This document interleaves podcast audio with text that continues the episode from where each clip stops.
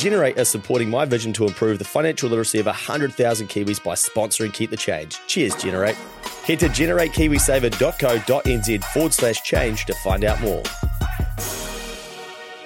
Getting in the KiwiSaver fund that suits you and your situation is key to making sure you're maximizing your investment. Generate are an award winning KiwiSaver provider with a track record of long term performance, and they can help you do exactly this.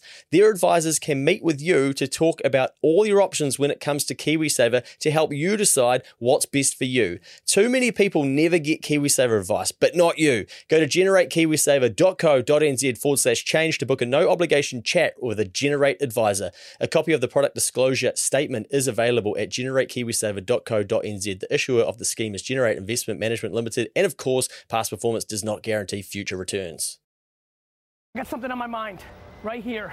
I just put out a video how to start, and I'm reading all the comments, and it dawned on me I need to make the two minute version of the raw version of what I'm actually saying, which is quite simple. I'm making this video for one reason so that you can link to it when people shit on you and doubt you. I am tired of people not starting and living their life on one very simple thing, which is they're worried about what other people think, whether that's their mom, their friends, and worst of all, fucking comments in social media. I mean, this is some sixth grade lunchroom shit. Are you really, really, really not gonna live your life based on somebody's anonymous fucking icon feedback that you suck? They fucking suck. They're straight fucking trash. That's why I fucking found a dumpster. Let them come to me. Let me make this video so that you can point to me so I can say to them very simply, are you serious, my man? Are you serious? Like you literally have time to leave negative reviews on other people's shit? Is your shit so fucked up? Is it so sad that you take your time to allocate poison and negativity on other people's stuff? Get out of the way and let people do their thing. Now back to you guys who are watching this. It's enough. You've lived your whole life this way. It doesn't matter what they think. When you're fucking 92 and you're sitting there, you're not gonna give a shit about what Punkman 96 had to say, or even what your aunt had to say, who's miserable because she never got hers, so she's trying to keep you down. So, very simply, please take the passion that is pouring out of my fucking face right now and run with it and go do something. If you need a little burst, here it is. Go do something because the only thing that's holding you back is you're worried about what other people have to say. You give up on that shit and you're clean and you can go. And all of a sudden, it's not how much money you have or how much time you have. You just see that you can do it. Money ain't time, ain't shit of holding you back compared to your worry about other people's opinions. Leave that shit in high school. It's time to go. Well, there you go. Get that in ya. A little bit of the great man in Gary Vee. Um, I told you I would bring you, while we are in lockdown, some of the things that I've stored into my video and listening bank to go back and listen to at times. And I think that's an absolute ripper and a classic. I think I saved it a few years ago. Helped me understand better, um, you know, the haters that you'll come across in life and a different way of, of thinking about, um, you know, them and why they may be like that. And Mikey and I spoke about this on a stream during the week that hurt people will try and hurt people. So the reason that people will often hate on people or bring negativity towards stuff that's just really unnecessary and not needed uh, is simply because they are hurt. And if we can understand that, sometimes we can then have a bit more empathy or sympathy or uh, not absorb what it is that they're saying because we know that actually they're just uh, they're just hurt, they're broken, they haven't sorted out some of the shit that they've got to sort out, and they're going to then put that out onto other people. So it's actually nothing to do with you. It's all about themselves, and you just got to get on with it. So hopefully you enjoyed that little uh, starter there. Hopefully you're looking after yourself in lockdown as well. It looks like it could drag on for Auckland. Today is the announcement day, and uh, at the time of recording this, for you know people probably thinking, oh, some of the country going to go into level three. Who really knows? Uh, it's obviously pretty hard to tell. But Money Mail this week, the title was "The TJ Perenara of Banks?" Question mark. Now, the Reserve Bank of New Zealand. Who the hell are they? Their name suggests that they are the TJ Perenara of halfbacks in New Zealand. Ready to step in off the bench if your Westpacs, your ASBs, ANZs, Kiwibanks, BNZs, your Heartlands, if they all get injured. Although they do provide these banks with some support when things get a little bit dicey, they are also in charge of monitoring and supervising the registered banks.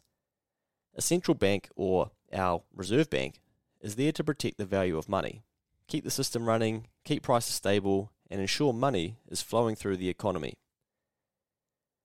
They have a number of ways to do this, and the one that we will look at soon will be the official cash rate that we often hear people talking about. The Reserve Bank of New Zealand was established in 1934, and although not a government department, it has wholly been owned by the Government of New Zealand since 1936.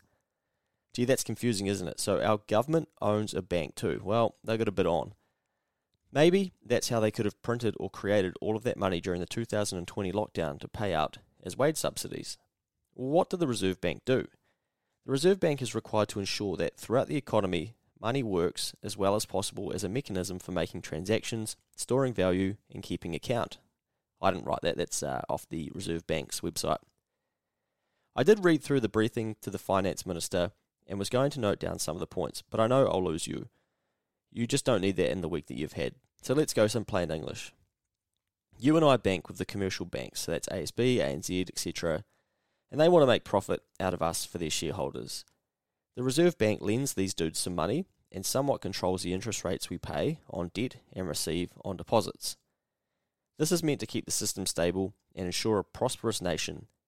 The Reserve Bank are busy tackling problems like unemployment, inflation, innovation, productivity in our economy via the money related levers that they can pull, such as deciding on how much money is actually in supply. Yes, it can change. The bank, the Reserve Bank, are independent from the government, but the government owns them. That doesn't make much sense, does it? But I didn't set it up in 1934, so don't put that on me. Adrian Orr is running the show at the moment. He is the governor of the Reserve Bank of New Zealand.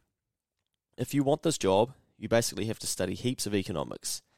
He studied at the Harty University of Waikato, which shows you don't need to go one of those poncy Auckland universities to get the top jobs. Come on, you Aucklanders, relax, just having you on. But shit, uh, one thing I have noticed is that Aucklanders just love the unis that they go to, and they look down on other people. Oh, you're, you're, you, Otago, oh, oh, oh, that's not uni. You got to go to Auckland Uni to be important. Uh, but Adrian Orr tells us that that's not true. So uh, it's it's a funny observation being a non-Aucklander moving to Auckland, and uh, no mean to offend some of you Aucklanders. It's great that you place so much pride in your education.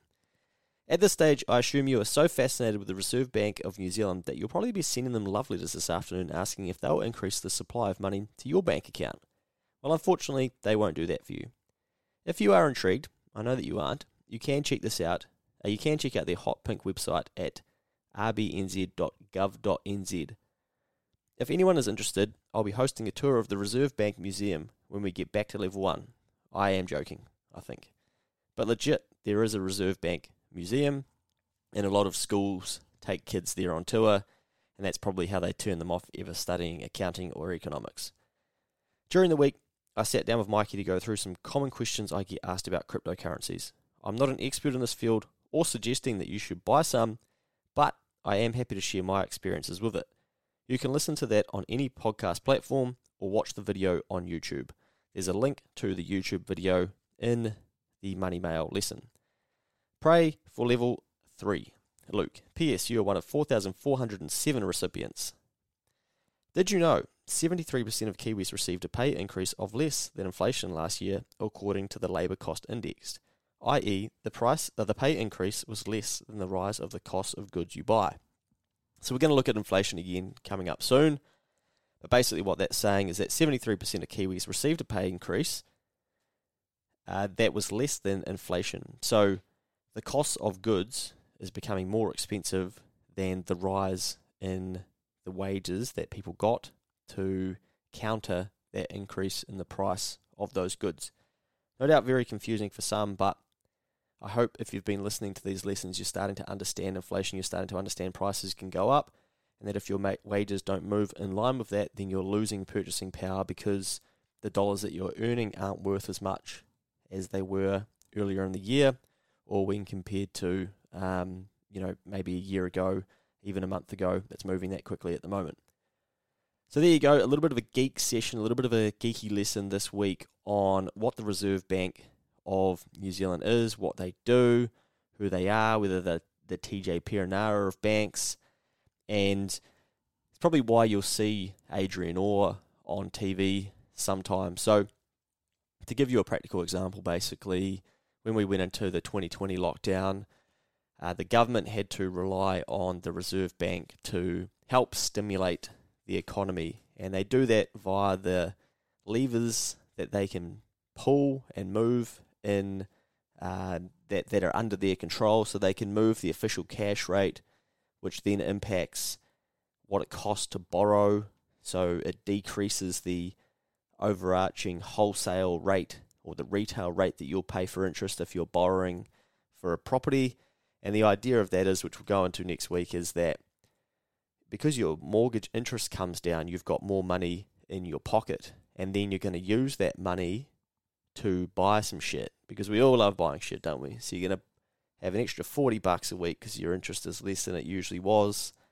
And you, now you can uh, spend that money on a new hoodie, maybe a meal out, and that's going to stimulate the economy via giving people more money to spend rather than giving it straight to the banks.